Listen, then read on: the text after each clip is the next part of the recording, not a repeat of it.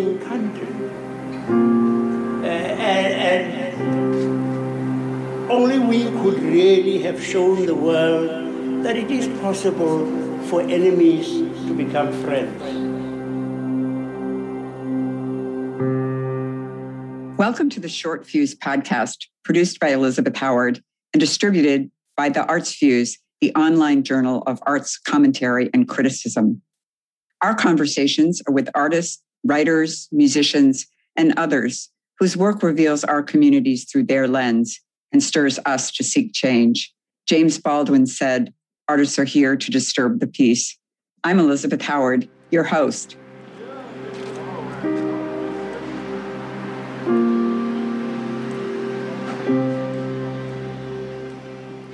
In this short fuse conversation, I'm talking with Sumaya Hisham and Eric Miller.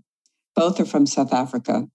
Sumaya is a photojournalist and Eric is a documentary photographer. Their photographs were on view from February 21st to March 25th in the South African Cultural Center in New York City in an exhibition entitled Desmond Tutu Then and Now. The South African Cultural Center opened in September 2021. The several galleries feature exhibitions of South Africa based artists and those in the diaspora, providing them with a platform to share their work. Throughout the year, there will be programming around the arts, including literature, dance, music, and fashion. Sumaya, you grew up in Cape Town. Now you cover news and cultural events for clients, including news agencies such as Reuters, the European press photo agency Getty. And your work has appeared in newspapers and magazines, including the Washington Post, LA Times, Irish Times, Guardian, BBC, and others. You grew up under apartheid and were 13 years old when Nelson Mandela was released from prison in February 1990. You first photographed Desmond Tutu in 2009. Hi, Elizabeth. Thank you. Yes, I grew up during the apartheid years in a very politically active family. My first experience with apartheid was when I was eight years old, when we were protesting outside our school. Apartheid government, they had a state of emergency and all the schools were closed. So we couldn't go to school. At eight years old, I was tear gassed and chased by police. That's kind of my first memories of the Archbishop because he had come to my sister's high school, came to console a lot of the learners who had been beaten by police, arrested simply for going to school. Growing up, the Archbishop was a symbol to us of freedom, of hope, someone who was fighting for our human rights. And so in 2009, when I had the opportunity to photograph him, he was actually retiring, or at least one of the many times he retired since then. It was absolutely surreal, not just to photograph him, but to actually speak to him very short conversation, but I was completely overwhelmed, I guess. I know this is an odd question, but what does it mean to be South African? To live in, as Alan Paton titled one of his books, Ah, but your land is beautiful. I understand it's a very beautiful country. It is. It's a very beautiful country. In Cape Town, we have a very diverse cultural community, many faiths, many religions, backgrounds, and really just a melting pot of cultures that grew over many, many decades. And we have one of the most beautiful cities, I think, in the world. To be able to grow up through apartheid where we were not allowed to go to certain beaches. We weren't allowed to go to certain shops, parks as kids. We had soldiers on the streets at night because there were curfews. We grew up every day constantly being harassed by police, tear gas, you know, students, family members getting arrested. then to have someone like Desmond Tutu and Nelson Mandela fighting for us eventually in 1990, great hope that freedom and democracy was coming to South Africa was met with huge excitement. Decades later, we feel a little bit despondent, I think, because a lot of those freedoms have not quite been realized by everyone yet. But I think if we continue to live in their legacy and continue those principles that they left us and taught us and lived, we have hope. Eric, as a documentary photographer, your career began during the struggle against apartheid in the 1980s. You were working for a progressive photo collective, Afrapix. Afrapix was a collective of photographers who fundamentally stood against apartheid and what it was doing. And so the unifying spirit and thread through all the photographers who were involved was an opposition to the apartheid policies. And the work that we all did individually and collectively was to highlight the conditions under apartheid and to distribute those images overseas. Sumaya mentioned about the state of emergency. And during the state of emergency, a lot of photography was banned, a lot of coverage of news was banned. The newspapers in this country were restricted very severely. They were not, not allowed to publish anything that alluded to the struggle against apartheid. So newspapers were censored quite heavily. So the pictures were also sent overseas to solidarity organizations in Scandinavia, in the UK, in the United States, where they were used and publicized and published in, in foreign publications. In the post apartheid period, you worked across Africa on assignment for many publications ranging from Time and Newsweek to newspapers, including the New York Times, Washington Post, Christian Science Monitor, and many others. And after Nelson Mandela's release from prison in 1990, you traveled to other countries in Africa to document famine and turmoil. And I, I understand you were in Rwanda to document the last 10 days of genocide. What was it like reflecting on the chaos and the violence that you must have seen? It's a very big question, and it's been an issue that has sat with me for most of my working life, which is how to make sense of the things that humans do to each other, either politically or legislatively or physically. And Rwanda was, even though it came after several years of photographing what was happening in this country, which was violent and abusive to human beings, it was still a shock to see the level of violence that people were capable of, of perpetrating on each other. So it was a very difficult, that particular um, assignment was extremely difficult to handle at the time that I was there and afterwards, very often, even uh, till now, when I have to deal with those photos, I find it very, very difficult and emotionally stressful to deal with those pictures and, and similar ones from other countries. The name of Philip Gourevitch's book has slipped my mind at the moment, but I will remember reading in that book about walking into a church and and hearing something on his feet, and he realized that he was walking on skulls and bones. I never will forget reading that and just imagining what that could possibly have been. Yeah. Um, I was in a church. I don't know if it was the same one as he describes. There were several. Um, I couldn't walk in. It was it, it was not something I could do. I, I ended up photographing from the doorway into the church. It's indescribable, but I do still remember some of those aspects of it. Yeah. What does it mean to be a white African? I, you know, I don't define myself as a white African. I'm, I'm first and foremost a human being and I live in Africa and I'm of Africa and I've grown up here. So I feel very much part of where I am and what I am and, and the community that I live in. But I recognize on the outside there are definitions.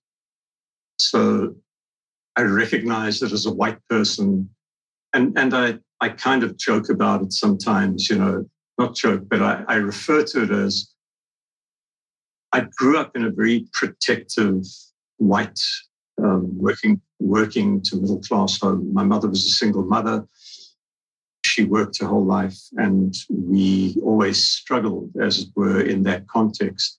But I also grew up to understand later that that struggle that we had was not comparable at all to the struggles of most of the people in this country. And it was what drove me, in a sense, to do the work that I have done and to work as a photographer.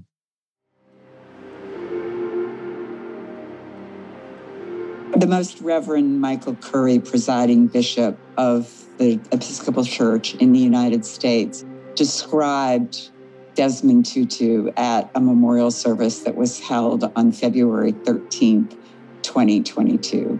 And I thought we would listen to that.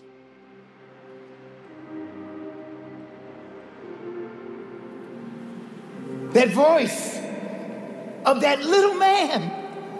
Remember how little he was.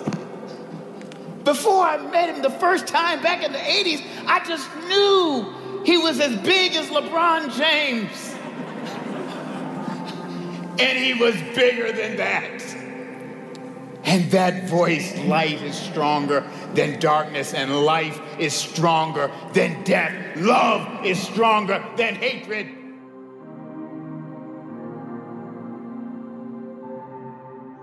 So now let's turn to the exhibition, Desmond Tutu, then and now. Eric, when did you first photograph Desmond Tutu? I photographed him uh, at a church service slash protest meeting in Johannesburg. I, I, grew up and lived in Johannesburg when I first started working. He came to address a meeting at a church in Johannesburg. But it was simply photographs. I didn't get to meet him or anything until I came down to Cape Town in 1980s to come and live here. So if we look at the timeline, Desmond Tutu was born in 1931. He, he eventually went to England, studied, and then he returned to South Africa in 1985 or around then, or maybe a few years younger when he was elected Bishop of Johannesburg. And then in 1986, elected Archbishop of Cape Town, which was an extraordinary election for a Black African during apartheid. I was reading a book called The Book of Joy, written by the Dalai Lama and Desmond Tutu. And the Dalai Lama, I think, mentions in that book that even Desmond Tutu's wife, Leah, didn't necessarily want to move back from England because of the restrictions that she and their four children would face. They would have to send their children away to school because the Archbishop's home was in a white neighborhood where Blacks weren't allowed to live. A lot of people would have said, I don't want to do that. And your photographs, Eric, are in black and white, which is kind of interesting when you go to the two galleries at the Cultural Center to see kind of before, during apartheid, and then after apartheid.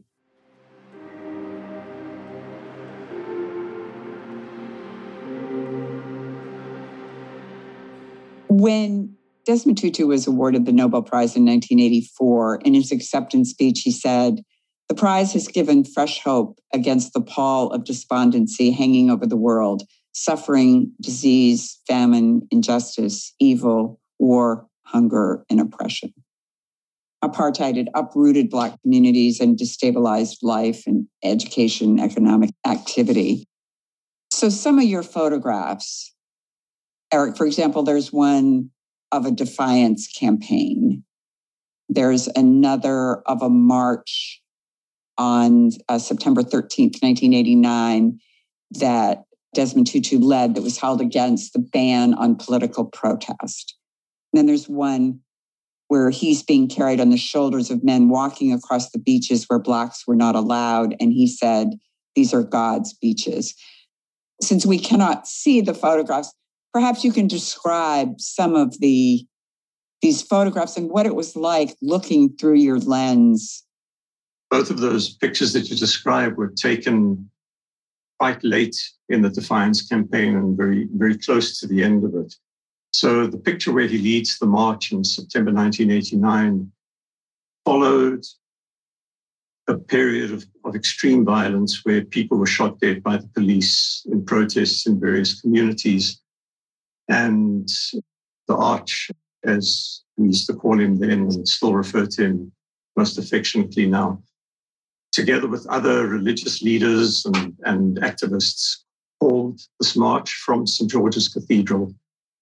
Something like 30,000 people arrived and they marched through the main streets of central Cape Town with banners, peace in our city, stop the killings, and that, that, that sort of thing. It was an enormous crowd, and up to then, the police, because of the state of emergency regulations which banned those kinds of marches, would act on them and either break it up with buckshot or rubber bullets or tear gas or various other means that they used. And on that occasion, they did not.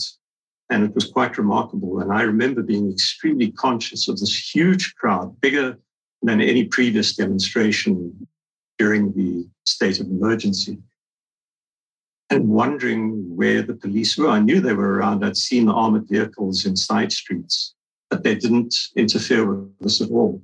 And it was kind of a breakthrough to signify a change of attitude on the part of the government towards dealing with these kinds of protests. The beach photo that you described was uh, around about that time as well. Uh, the month before, it was in August. 1989, and the big protest was a month later. The big protest in the street of 30,000 people had come about because the police had killed a large number of, of people in various communities. But the Arch was concerned also, and he made statements and, and did actions, protests like this against microaggressions, but they're not micro. They, they were what Sumaya described earlier about her awarenesses of not being allowed in certain places. The best beaches were reserved for white people only. There were big signs on the beach. There's another picture in the exhibition where one of the signs is up. It says beach and sea for whites only. And there's a policeman patrolling in front of it and it's cordoned off with chevron tape.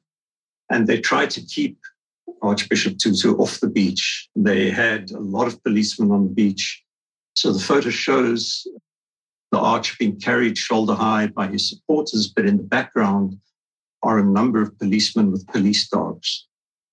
And they brought a helicopter in, and the helicopter was hovering very close to the ground, blowing up a dust storm of sand, beach sand, into everybody's faces. They arrested a lot of journalists on that occasion. We ended up in several police vans, four or five journalists in a police van they tried to block it. it. It was impossible for them. And I think at that point, and by the time the big march happened a month later, I think they understood that this groundswell of public anger, public resistance, public rejection of the apartheid regulations and the state of emergency had gotten beyond their control. And at the same time, there were sanctions. And this is probably at that point the United States and the UK, who hadn't signed on early on, were also involved. When was the people just completely boycotted the shops? Over the years, there were periodic economic boycotts within the country. If you're talking about within the country, unions, the unions called for boycotts, they called for work stayaways. Some brands or stores were boycotted uh, at that time. But it was supported as well by the outside sanctions. There's, there's a, I mentioned earlier, before the we, we started recording, I mentioned earlier there was a picture, in, is a picture in the exhibition where the arch arrived back from a trip to be met by pro-government supporters calling on him to feed the hungry because they believed his sanctions were starving people, and that if there were boycotts and sanctions, they had posters as bread, Will you feed the hungry? And Tutu go home. No sanctions for Bishop's Court, his, his home. So there was a lot of opposition amongst government supporters to what he was doing and his call for sanctions and his call for protest and support of the Defiance campaign. Bishop Curry remembered in his talk at the cathedral a sermon Desmond Tutu had delivered in Columbus, Ohio in the early 80s. We can listen to a bit of that.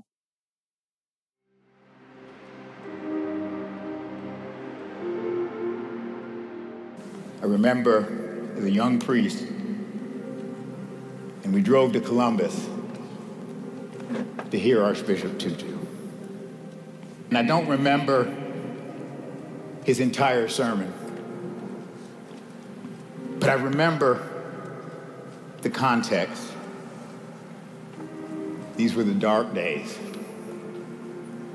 The memory of Stephen Biko and the other martyrs was fresh. These were the dark days when police were killing young men and people were disappearing in the middle of the night. These were the days when, as James Weldon Johnson said, hope unborn had died. With these or similar words, as best I can remember,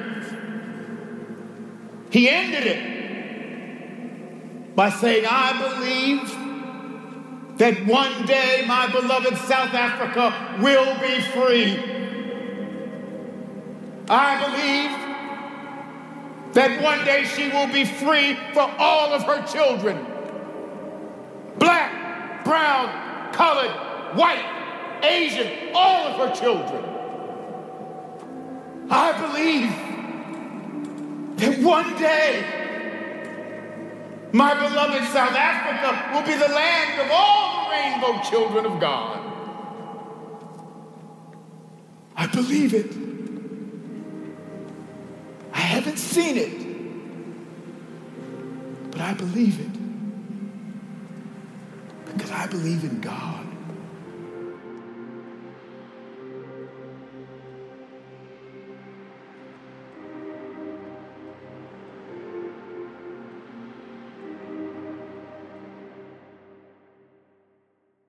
Then you have a just stunning photograph of Nelson Mandela and Archbishop Tutu when Mandela was released from prison. You must remember taking that photograph. Very much so, although it was a week after he was released. And I wasn't in the country when he was released, and I was mortified that I had missed it because we had waited for almost years for him to be released and there were rumors of his release. And as journalists, I was working for Reuters and news agencies at the time. We would go rushing off to whichever prison he was in or when he was in hospital for TB treatment because of a rumor that he was about to be released. And then when he was released, I was out of the country and I came back soon afterwards. Sorry, the picture was taken not a week, but uh, sometime after he was released. But it was the first time that I had seen them together. And they were like old schoolboy friends together. It was such a, a warm, jocular uh, camaraderie between them. And it was quite apparent from their behavior towards each other and the giggling that the Arch is so well known for. And the crowds around were, there was such a joyful mood outside the church. So yes, I, I, remember that those photographs and struggling to be in the right place as one does when it's very crowded. In the Book of Joy, this book I've mentioned, it's a conversation between the Dalai Lama and Desmond Tutu. The Archbishop comments that when Nelson Mandela went to prison, he was aggressive and angry, and then he, he was mistreated for 27 years, but he learned to understand the point of view of others. Sumaya, in your photographs that are very different from Eric's because, well, first of all, they're in color and they're often showing the arch, as he was called, enjoying, enjoying life. So we see him drinking a chocolate milkshake. And I, I've read that he used to love rum and coke and rum raisin ice cream, but he had to give that up for his health. And many of your photographs show him in much more of a religious setting, praying and meditating. Describe your photographing him and, and perhaps the difference of how things had changed. During the apartheid period and the period Eric photographed him in, I would often see those pictures, and it was a very tumultuous time fighting for freedom. The Archbishop speaks afterwards of standing at funerals in townships where he was begging people to stop the violence. He was asking them to stop killing people. Basically, as you were saying, between Mandela and him, to have a bit of patience to find other means besides violence. And so when I started photographing him in 2009, he was, well, I mean, in the in the first couple of years, he retired many times. Every year he would be retired and then go back to working at the office. It was a very different time. He was still fighting for the same things. He was still, as they say, lending his voice to the voiceless by still taking up and using his name to highlight causes of human rights abuses, not just in our country, but in Palestine and in many other countries in Africa. It was a lot more quiet time in his life, I would say, a time where he spent a lot more time with his family, with his grandchildren, later on with his great grandchildren. I feel very fortunate in a way that I got to spend a lot of time with him in a in a more quiet setting where you could actually speak and reflect on what was a very, very difficult and painful time in our country. He could then have the space to discuss it and talk about it. The hot chocolate was do a special service every Friday morning at St. George's Cathedral in Cape Town. It was really early in the morning, so it would be, for the most part, the usual congregation, as we'd call them, plus often guests from abroad. And after the service, he would walk over to a coffee shop nearby the cathedral and invite everyone from the service to come and have breakfast with him. And he would have sometimes a hot chocolate and a chocolate milkshake, which, you know, was absolutely hilarious basically to sit there and share a moment with him having a chocolate milkshake was just something that seemed rather surreal for someone of his stature, I guess. Over the years, I guess the more time I spent with him, the more you kind of saw him differently. There was the Desmond Tutu who was in the public eye and who had a certain role, a certain responsibility. And then there was Desmond Tutu at home with his family and friends. And, and I was fortunate enough to be able to get to know both those people, I guess, mm. in a way. When you talk about the Book of Joy, he spent a lot of time with, with His Holiness doing that book. Mm.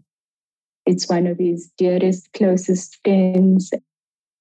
On his 80th birthday, the government denied His Holiness a visa to come to South Africa.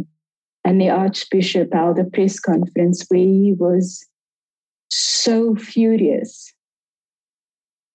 Everyone was concerned about his health at that point because he was so angry that the government would not allow this. Those are the things which stand out to me because he would stand up for what he believed in, even if it wasn't something that the government was doing at the time. He would speak out against it. Got to spend a lot of special time with him, working not just as a photojournalist for Reuters at the time, but I was the photographer for his foundation as well. And then later on, as he retired again, I worked and covered a lot of his family events, photographing his daughter's wedding in Paarl. Really just got to see the loving father he was, the loving grandfather he was. And I was at the baptism of his great grandson, Azania, to witness him baptizing his great grandson was absolutely, I, I don't think I have words to describe, you know, watching him hold that little tiny baby's hand and and then a few years later sitting with his his great granddaughter Alia. That's the last time I really spent any time with him, which was just before COVID lockdown. We spent together the, entire day. We had lunch, went to the beach with the kids and his daughter and granddaughter. And for me, at the time, I just felt like it was the most perfect day. How did you two meet? I mean, had, did you know each other through your work, or were you brought together when there was talk of this exhibition? We were having coffee one day. So my exhibition had gone to Cupertino just in San Francisco. Part of the exhibition, I was in London before that. We had done several workshops along with the exhibitions with school children, teaching them about the Archbishop and what he's done and about his legacy. And when I got to Cupertino, I spent a lot of time explaining the story about the beach and the beach only white people were allowed on the beach and the archbishop protested and so it made sense to me that visually i needed something to join to my exhibition that i didn't have to keep explaining you know this is what the archbishop was like this is why he received the nobel peace prize and so they could actually see all these images and moments that I was talking about. And an opportunity arose to do an exhibition in New York with Trinity Church. Eric had the images, we were talking about it, and it just seemed to, to fit. I, I recall that Sumaya had her solo exhibition of some of those pictures in various places, London, Cupertino. And I think that I had been to a showing here and we talked about it. And I think out of that came the idea of combining then and now. It's a wonderful combination of work. Africans have a deep religious faith. I don't know that the majority of white Americans necessarily understand this. Desmond Tutu and Martin Luther King are often compared. And Charles Krauthammer, writing in the Washington Post in 1986, said, King was forever telling people how to move. His means were as inseparable a part of his being and his message as his ends. King made nonviolence the cornerstone of his philosophy of social action. Tutu's two books, Crying in the Wilderness and Hope and Suffering, are a passionate, prophetic call for reconciliation and negotiation. But of the book's 62 speeches, sermons, and writings, not one is devoted to the theory or practice of nonviolence. For Tutu, nonviolence is a discipline, a matter of conscience. For King, it was that and more a weapon, a matter of hard political strategy. So it was interesting, and maybe both of you can reflect on this a little bit although religion played such an important role in what he did, he was able to use it in a way that didn't interfere as much with politics. I think that the Archers is a very religious man, was a very religious man. But I also believe that I'm a Muslim. And we we believed in similar principles because of our faith. And I think that his, his understanding and his belief in forgiveness and a way forward without violence is something which I, I believed in. And his religion is, in a sense, what kept him able to do that. His faith was, was what kept him strong, and his belief in God for him was what helped him understand that forgiveness is possible, that peace is possible through other means other than violence. I think that the apartheid government ascribed to him more violence or, or violence in terms of his preachings as a propaganda, you know, in the way that governments ascribe characteristics to their opponents, which aren't necessarily true.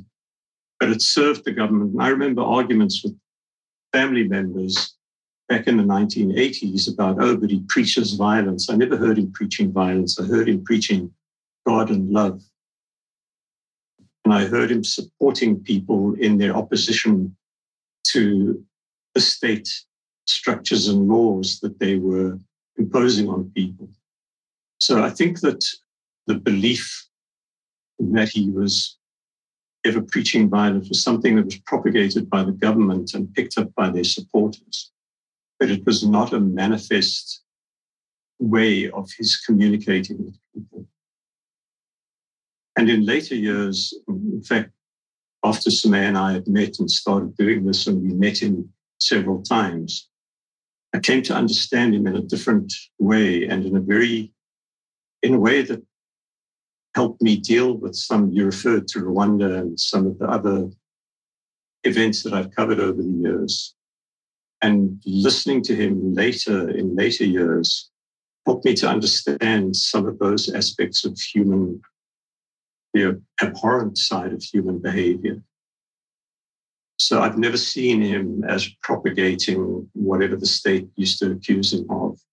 And you think of somebody like Martin Luther King or Nelson Mandela, who, who took really strong positions. And I was listening to a talk that he gave at Stanford University, and he's always funny. He always uses metaphor and stories and comes up with something and makes it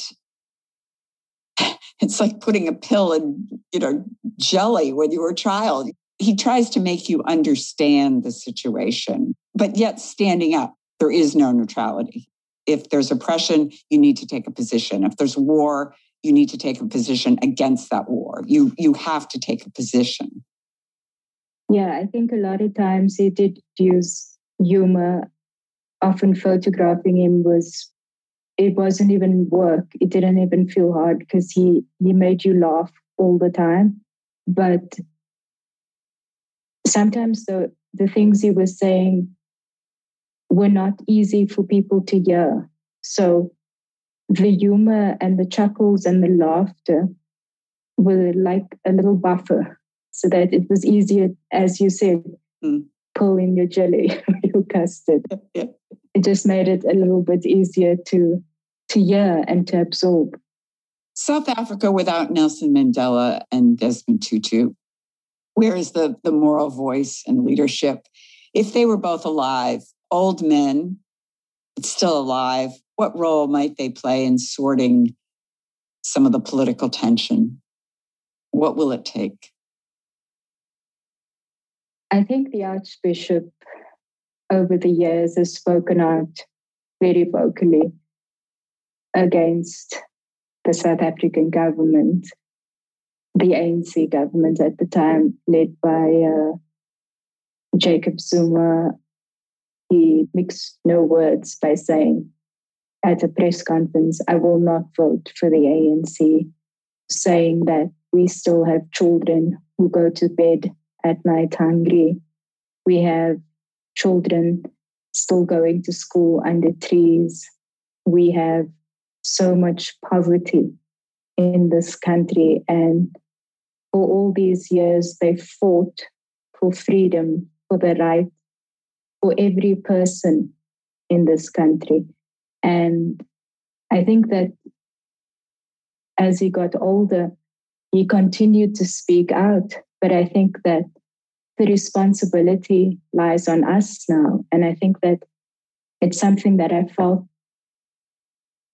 so heavily when he passed away that the responsibility lies with all of us, that we all need to do better. We all need to look at the lessons and the legacies of Nelson Mandela, Desmond Tutu, Martin Luther King. It's, it's up to us. I agree with Sumaya, and she indicated much earlier on in the interview as well that some of the work of the exhibition was to help inspire people about Archbishop Tutu and his engagement with the world and the things that were wrong in the world, not just in South Africa, but across the world. And he spoke out on a lot of those. But in their later years, both Mandela and, and Archbishop Tutu were to some extent ignored. We've seen terrible things happening in this country with corruption despite both of those men talking out about it. And I think Sumaya is absolutely right that they need to be, we need to use them as an inspiration to spread their message of moral authority and peace and operating with integrity, with personal and, and collective integrity. But it's now up to people in general to, to hear that message and to live like that. What role do you think artists play in this? Have you read Damon Galgut, who just the South African who just won the Booker Prize in 2021 for The Promise, which is based on a white family's promise? And then, of course, the Nobel Prize in Literature in 2021 was also received by an African, Abdulrazak Gurnah from Tanzania. So, do you think that artists photographers like the work that you're doing will play a role? I, I would certainly hope so. I grew up in a context in, well, I was born in the 1950s, so it was kind of a post war con, uh, context. And through my teenage and youth and whatever, I, I heard when people were trying to make sense of the Holocaust and what Germans did during during uh, the Second World War. There were often Germans saying, I didn't know about that, and I didn't know this was happening, and I, I you know, had no idea. And so part of my becoming a photographer in response to what I was seeing when I was around 18, 20, 21, and I started seeing what was happening around me.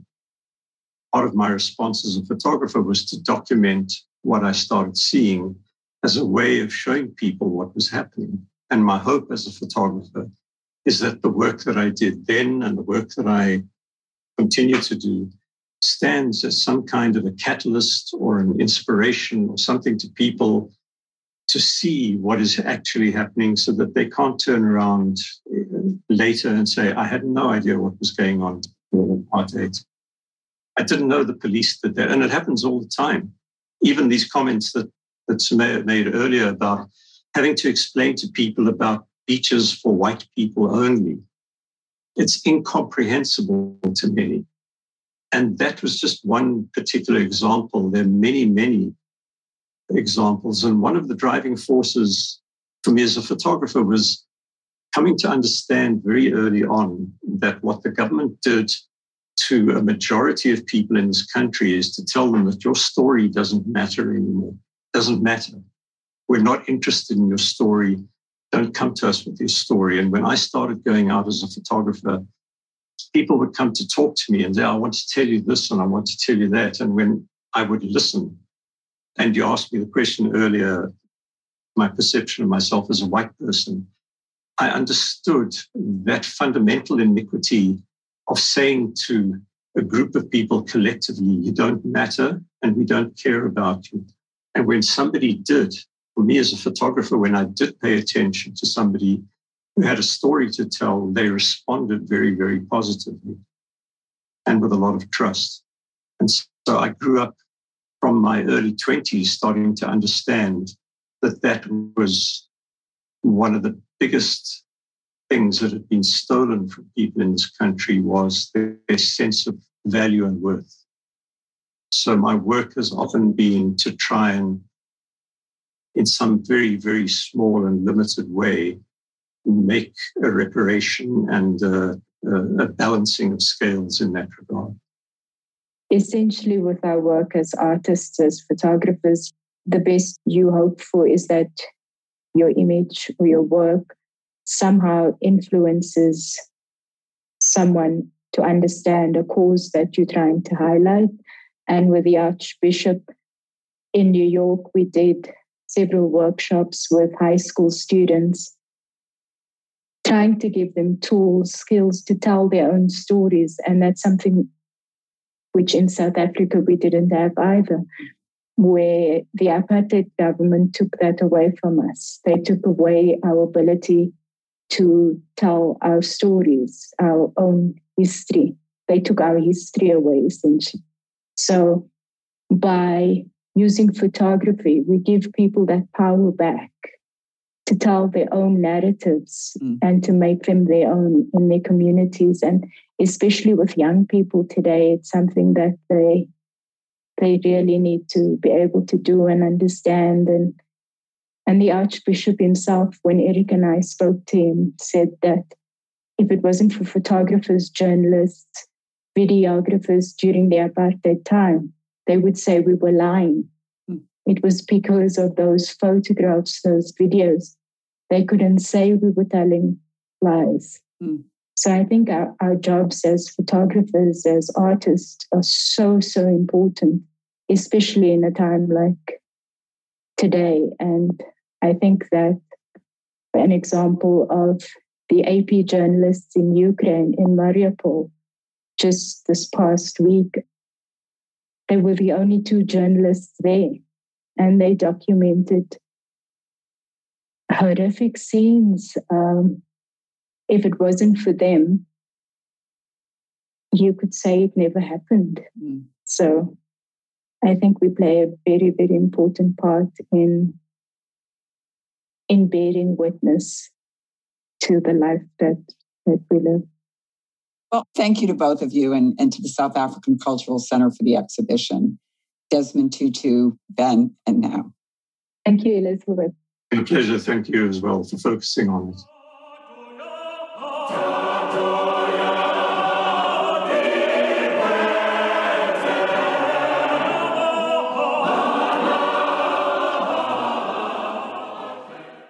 The hymn being played at the end of this podcast was, we are told, Desmond Tutu's favorite.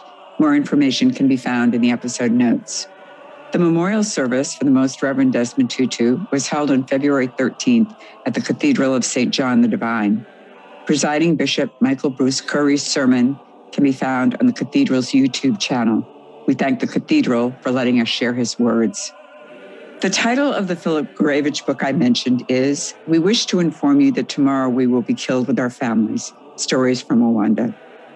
I want to thank the South African Cultural Center for mounting Desmond Tutu then and now and supporting this podcast. Thank you to Alex Waters for the many hours he spent working on editing this conversation. If you have enjoyed our conversation, please subscribe you can connect with us through Elizabeth Howard at eh at elizabethhoward.com. You can find us on Spotify and on Apple, on Simplecast, or wherever you listen to your podcasts. Join us next time when we engage, explore, and ask questions.